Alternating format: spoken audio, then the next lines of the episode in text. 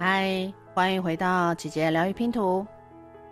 言语呢，同样会大大的影响我们对现实的认知，藉由不断的被重复的叙述，说话能够让我们的思想和信念活过来，这些想法和信念最后都会变成我们面对的现实。说话、言语帮助我们自己确认自己的身份，而我们的心里那些没有说出来的话和习以为常的一个既定的模式会抓住我们。哎，我记忆力超差的，所以我又忘记带钥匙出门。哎，我真的是弱智耶。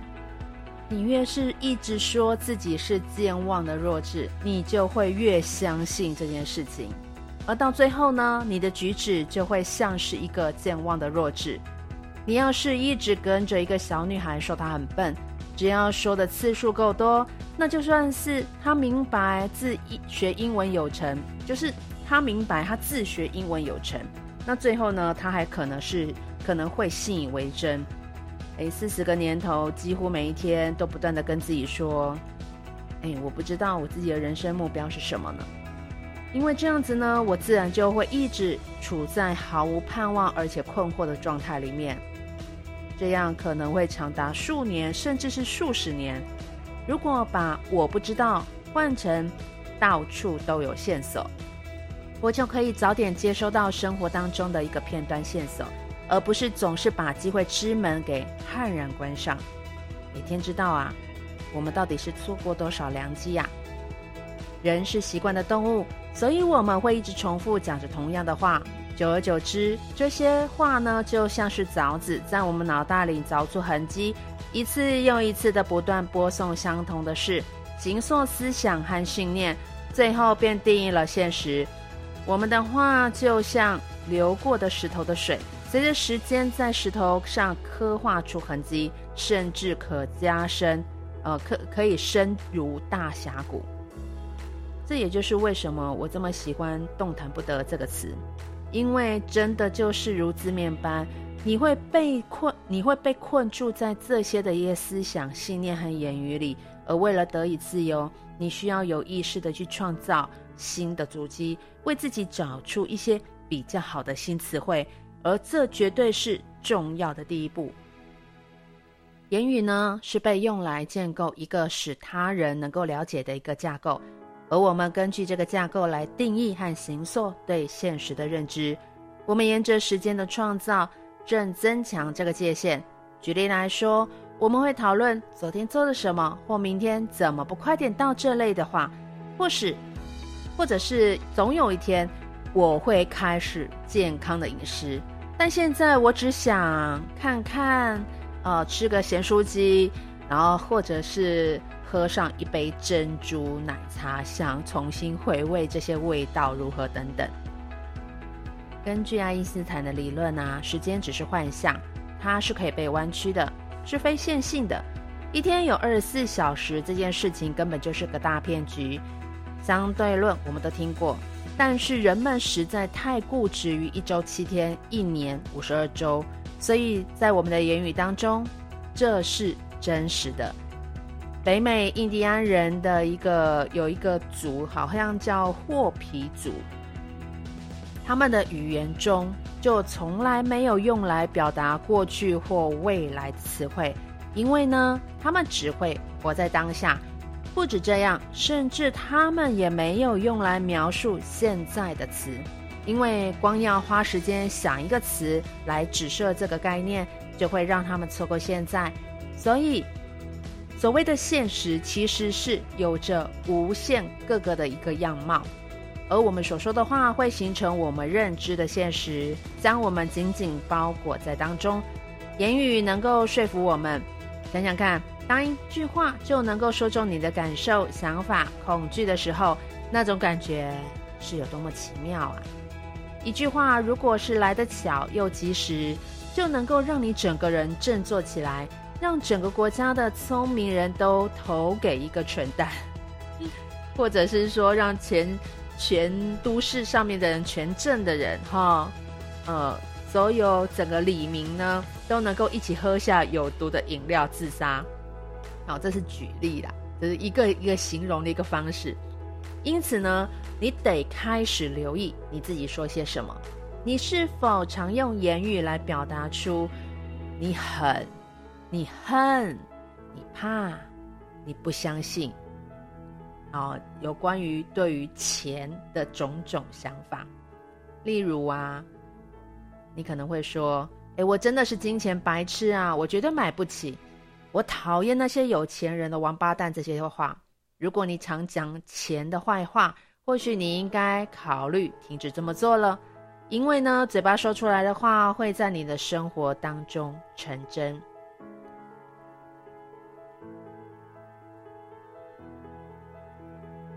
人呢是受情绪的一个主宰驱动的一个生物、哦、应该是讲驱动的一个生物，不能说主宰。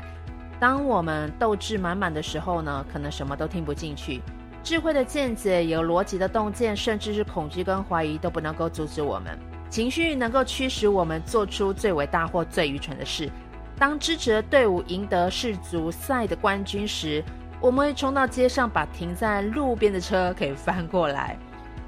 诶，我们都会和那一种一看就有很有问题的人交往，那也许也会花上万把元买一双很漂亮但是根本不合脚的鞋。唉，这些呢，都是为了让你知道如何掌握心态，并专注那些能够诱发出的力量。正面的思考在正面的情绪呢，在思想上的时候呢，我们就能够好好运用这股力量，进而得以无视心中的恐惧和那个不断拉扯后腿的小王子，孤注一掷的迈出你的信心一大步。这一切呢，都始于你的思想。你的思想就是催化剂，它能够改变你所相信的一切，并且让你付出于行动。好啦，为了让你更加明白我在说些什么，那么我来拆解一下我们的思想运作方式。你对钱的信念负责驾驶巴士，不管你有没有在理它，它还是会自顾自地的开出去它想要前往的地方。你的思想则是你的导游，就是那那个拿着麦克风跟写字板的一个人，他可以去抓方向盘，让车子转弯，突然踩刹车或猛踩油门，甚至是把整台车给翻过来。基本上呢，他什么时候想做些什么，正常情况之下呢，他会和你的信念愉快的合作，而同时呢，他也有握翻盘的大权。他掌握翻盘的大权哦。你的言语呢，就好比是两者的一个助理，支持了他们，替他们发声，让他们保持专注。你的情绪是燃料，他们被思想点燃，点燃后呢，就能改变你的信念和人生的方向。如果人没有了情绪，就无法遇见这么有趣的新鲜事物。你的行动负责你的信念和造桥铺路，但如果思想还有情绪想要改变计划，停下来，我想吃个东西，想喝个饮料，吃个冰淇淋什么的，那么行动就会跟着转弯。当你的心思、身体还有情绪各方面都很相互的配合，一边愉快唱着歌，一边朝着同个目的前进，那么可以如你所愿的大赚一笔。但如果你只是想空想着说，哎，每个月要多赚个哦三万五万，想着自己不知道如何着手，心里又害怕又怀疑，那么根本不会有人把你当做一回事。或你每天只打一通电话来去约客户，或者说做一件事情然后就决定休息，那么你可能恐怕都没有办法有什么样的收获。你的脑袋呢，有这些团队的一些成员，一定都能拿出他们最佳表现。尽管我不想厚此薄彼，但他们之中最重要的还是思想，它才是最重要的狠角色。想法引起情绪，情绪又触动行动，最后呢，就形成了你周遭的现实。感谢你对钱的看法还有情绪，是为了让你的思想能够发挥出最大的潜力。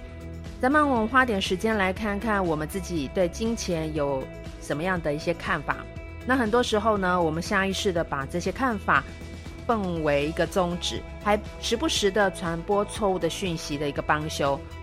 注意这些说法哦，看看他们是否能够让你想起来，想起自己常常有说或看。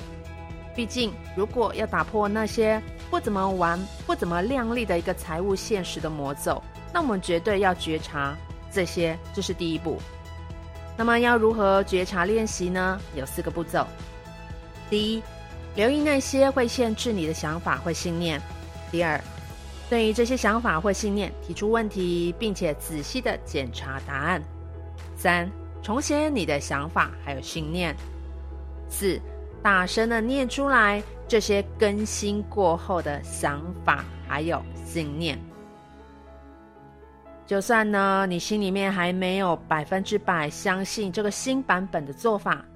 但这些新的想法是不是可能会比你原本悲惨版看起来振奋许多呢？这样，你是否会明白，改变描述事情的一个方法，就好比是技师更换掉坏的零件是一样的意思。它并不是会太麻烦或太痛苦，而且是能够真正的帮助我们自己改变我们自己的生活样貌。好，我们今天的分享就到这里咯，我们下回见，拜拜。